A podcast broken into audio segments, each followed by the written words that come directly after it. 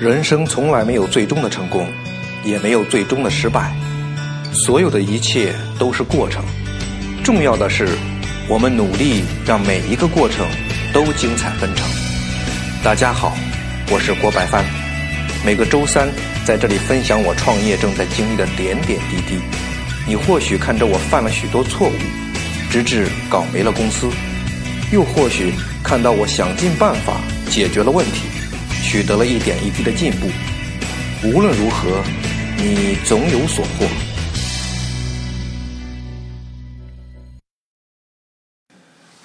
嗨，你好，朋友，我是郭白帆。非常感谢大家给我的一些评论，给我的一些支持，真的是看到之后非常感动，也非常开心。然后还有人讲说。啊，我这个讲的呢，朴实的像水啊，就是乐山乐水朋友说的朴实的像水。是的，其实之前呢，我还想着写一些文稿，然后再照着文稿念。后来我也尝试过，发现那个东西真的是好机械，而且自己觉得也没有一点点的温度，所以呢，最后我就放弃写文稿了。我想。这个东西反正是说我自己的事儿和我自己的这种思想经历嘛，那应该都是在我的脑海里面的，我就顺嘴说出来就行了。可能在遣词造句上会有些欠妥，但那又有什么呢？它影响不了我们彼此，就是说有一种心灵相通的这种沟通。所以我还是觉得，呃，这种像聊天似的方式是非常好的。就像，虽然说我们没有见面，但是就像你坐在我的对面，我来跟你进行一个聊天儿。你虽然说没有及时的回应，但是我相信，呃，有共同之处的时候，其实就相当于心灵正在对话一样。然后还有一个叫池兰的朋友，他说他刚第一次创业失败，呃，现在还在难受中，不知道咋走出这个泥潭。我看到迟兰朋友的留言，我真的非常想说几句安慰的话，但是我感觉好像又挺苍白的。我也不怎么会安慰人，我就说说我的经历吧。因为我已经创过一次业，而且也是失败了。但是大家应该听过我这个音频的片头嘛？我说过。人生从来没有最终的成功，也没有最终的失败，一切都是过程。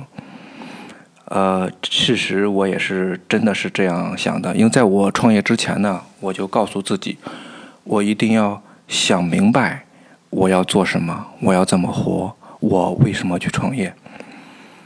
我们不能真的不能把成败看得非常之非常之重。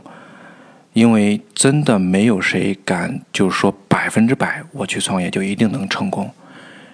就算你今天让马云说你再重新来一次，你是否还能建立阿里巴巴？我相信他也不能给你一个百分之百的成功的回答。但是他又必须去做。就当我就是他认为这件事情是对的嘛，所以我们自己去做某一件事情的时候，也一定是这样的。我们先。问自己的内心，这是我真正想去做的吗？所以，不是说所有的人都一定要去创业，因为每个人所要选择的生活方式和生活方向是不同的。其实，平平淡淡的一生也是很好，只要但关键的关键是我们从内心里面去接受它，而不是被迫选择的某一种生活方式。我相信在当下。在当下的社会，大部分人的创业应该都不是迫于生计，而是为了实现自己心中的理想。他不管你这个理想是造福人类，还是说就是为了赚一大把钱，我相信肯定是这样的。因为在当下的社会，只要你不偷懒，养活自己或者说养活一个小家，应该是没有问题的。所以，很多人创业真的是为了一份理想。但是，说到理想，就跟情怀挂钩了。这种这个事情呢，我是这么想的：生意啊，创业，特别是做生意，它毕竟是一门生意，它有它的生存逻辑。所以，如果只有情怀，应该绝远不远远不够的。我们必须看清楚商业的本质和商业的逻辑。只有商业本身的成功，我才能承载我们的情怀。而情怀，我觉得是不能够承载商业的。这是我个人的一个观点吧。那其实你现在的一些呃挫折，你不要把它，你不要就是固守在这一个节点上去看。如果你往后面去看的话，它真的只是你人生漫长旅程中的一个小站。也许这个小站呢，是让你暂停休息一下，所以你不必太过于被当下的这个状态所困惑，不必一直陷入当下的这个状态。啊，我能说的也就这么多吧，这也是我自己的一点体会。呃，说一句比较鸡汤的话吧，就是人生啊。重要的其实不是得失，真的是经历，因为有不管你得到什么，其实最终最终都会失去。但是我们在走的这个过程中所感受到的这些经历，使我们真真切切的体会到自己是在活着，是在有内容的活着。所以说，经历其实才是我们最重要的，因为。你现在我们回头去看我们以往所经历的事情，不管它是以前是开心的，还是让人沮丧的，事实上过了很多年或者很长时间以后，我们回头去看的时候，往往是用着一些开心的，至少是非常平淡的心情去看它的。那些过往都已经成了我们人生中的记忆，人生旅途中的一片风景。好吧，这样说说的好像有一点小小的酸哈。呃，事实上，这个想通一件事情再去做，确实是非常之重要。这样的话会减少后面很多的一些困惑。呃，之前有人经常提过一个叫“看破红尘”，其实。看破红尘这个东西啊，很多人把它理解成非常消极的一面，但在我看来，我把它理解成两种状态。一种状态就是我们刚才说的一种比较消极的。那么有一些人看破红尘，就觉得啊一切都会失去，那我还要做它干什么？我干脆就游戏人生就可以了。那么这是一个避世消极的一个态度。那还有一种就是看破，就是。一切都会失去，但是经历却是真实存在的，所以我还是必须用尽我的这个人生的才智，去使我的经历更加的丰满，更加的丰富。一句话，看淡得失，努力奋斗。好吧，啊，鸡汤的东西还是少说一点，然后再。聊，今天我想跟大家聊一聊我的一些反思。我其实是从二零一七年的九月份辞职的，然后公司是在十一月二十二号正式注册成立的啊，那一天也不能叫正式注册，就是说合名下来的。到现在为止，呃，已经五月份了，也就是半年多的时间已经过去了。原本计划的是过完春节产品就要上线的，结果是一拖再拖。一方面的是原因，是因为因为从最初我们就开始给自己定下一个方向，就是打造品牌嘛。那么当时我们想，既然打造品牌，那么所有的东西都要按照品牌化的或者说比较好的去去弄，去尽可能的使之完美。那么我们就哎，sorry，那么我们就开始想，我们要做一个什么样的产品，就是完全按照我们的这个出发点和我们的要求。这样一弄呢，就相当于是从零开始，从没有这个产品到设计出它。那我之前说过，我们是从电子加工制造业转行过来的。那确确实实是走了一些弯路。一款一款的样那个样品打下去，发现并不满意，并不能打造出我们脑海中所想象中的那种东西。那这个时间呢，就一拉拉了好长。其实后来，那个制造厂跟我们讲，就是其实内衣啊，特别是男士内裤这个东西，它没有多少花样可玩，它的款式就是那样，一个腰啊，一个裆，两条腿。你想设计出什么多少花样，那不太可能，除非你有什么花纹。但是我们又不想把它搞得特别的花，对吧？啊，那他讲，其实很多的品牌啊，不管是大牌还是这个小众的品牌，大家的款式基本上都是一样的，无非可能就是在选材上或者做工上有一些区别。那你完全可以把我们设计好的东西。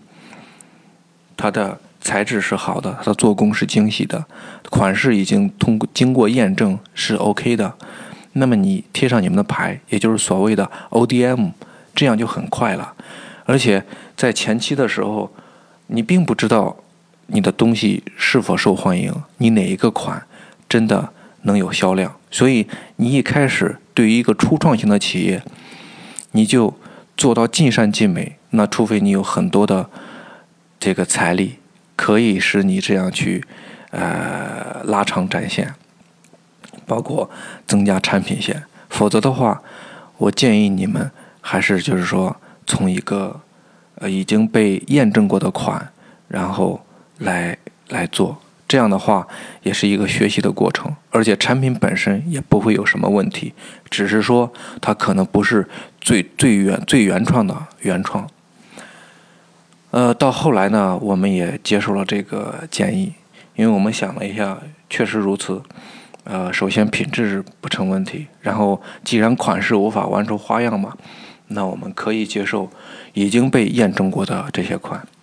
那这样的话，我们就选了一些，呃，除了我们自己设计的一款之外，呃，剩下的款基本上就是选了一些已经被验证过的 OK 的这些款，当然。做的是 ODM 的贴我们的牌嘛，所以我觉得企业在发展的过程中，其实跟人是一样的，就是你可以有远大的目标，啊，比方说你要像小孩子说啊，我要做一个总统，但是你不可能在你读小学的时候就去可以为国家我啊去去按照一个总统的标准去对这个国家的发展啊。对这个外交关系做一个很好的定，的很好的方案，对吧？所以说，目光可以放得很长远，但是迈开步子的时候，还是要从脚下这方土地开始，那这才是实实在在的。因为你在不恰当的这个时间段，如果用呃用了一些呃，你在这个。一些不恰当的时间段，用了一些这个超出你所能承受的这个方法的话，也许这个方法本身是没有问题，但是用到你这里，它可能就会耗尽你的一些呃财力或者是精力。这这个就像有些文章所谈的，就是小公司的大公司病。这个所说的就是你在小公司公司特别小小规模的时候。你如果把大公司的那套管理体系、那套运营方法完全拿过来去用的话，不但不能使你快速的成长，可能还会拖垮你。所以说，我们要在呃相应的时间段做相应的对的事情。而且后来我们选模特也花了好长时间，因为模特这个东西啊。呃，sorry，我真的不能用东西。啊，模特呀，他虽然说有很多俊男啊靓女，但是在我看来，模特不仅仅是男的长得帅啊健壮，女的啊长得妩媚或者是啊妖艳漂亮。很多时候，他的气质，他所散发出来的那种气场，是叫不可多得的。所以我感觉现在做模特的也挺难的，他们拼完外形还要拼内涵，因为你的气场真的是不是一天所能练就的。呃，不过还好，截止到今天呢，我们终于也算是找到了一个比较合适的模特。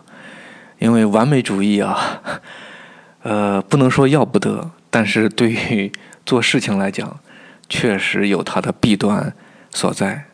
所以在初对于初创企业，有时候速度可能比完美更重要。按说像我们做这个服饰，特别是内衣内裤的这个类目。现在已经都是五月份了。通常情况下，每年的开春之后，就是大家更新换季的时候，应该是销量开始逐渐上升的时候。到现在为止，我们还没有上线，所以这已经是呃过去了一个很好的时间时间点。所以呢，这个在相应的时间做相应的事，还是蛮重要的，蛮重要的。过两天产品就要去拍摄了，到时候拍摄的状况是什么样的，我再来跟大家聊一聊，然后汇报一下。所以我们下个周三再来聊天谈心。好的，愿大家每天都能快快乐乐。咱们下个周三见。